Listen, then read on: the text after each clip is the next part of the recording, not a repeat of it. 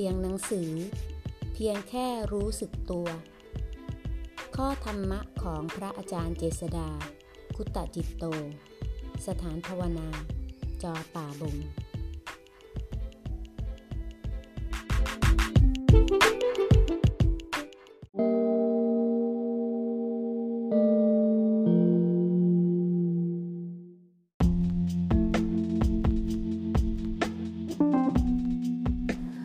หน้า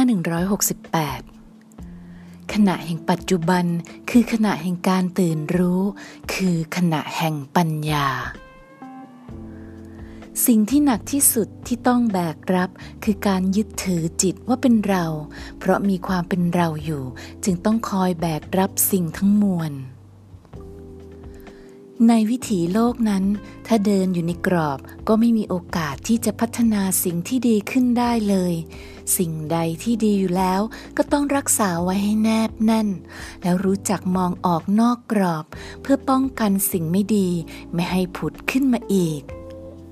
เดินอยู่นอกกรอบ แต่ไม่ทิ้งกรอบ อย่ามัวถูกจองจำไว้ด้วยการยึดในความเห็นของเราเลย นี้จึงเป็นหนทางที่จะทะลุหนทางที่มันตีบตันได้ ในวิถีธรรมก็ฉันนั้นเหมือนกัน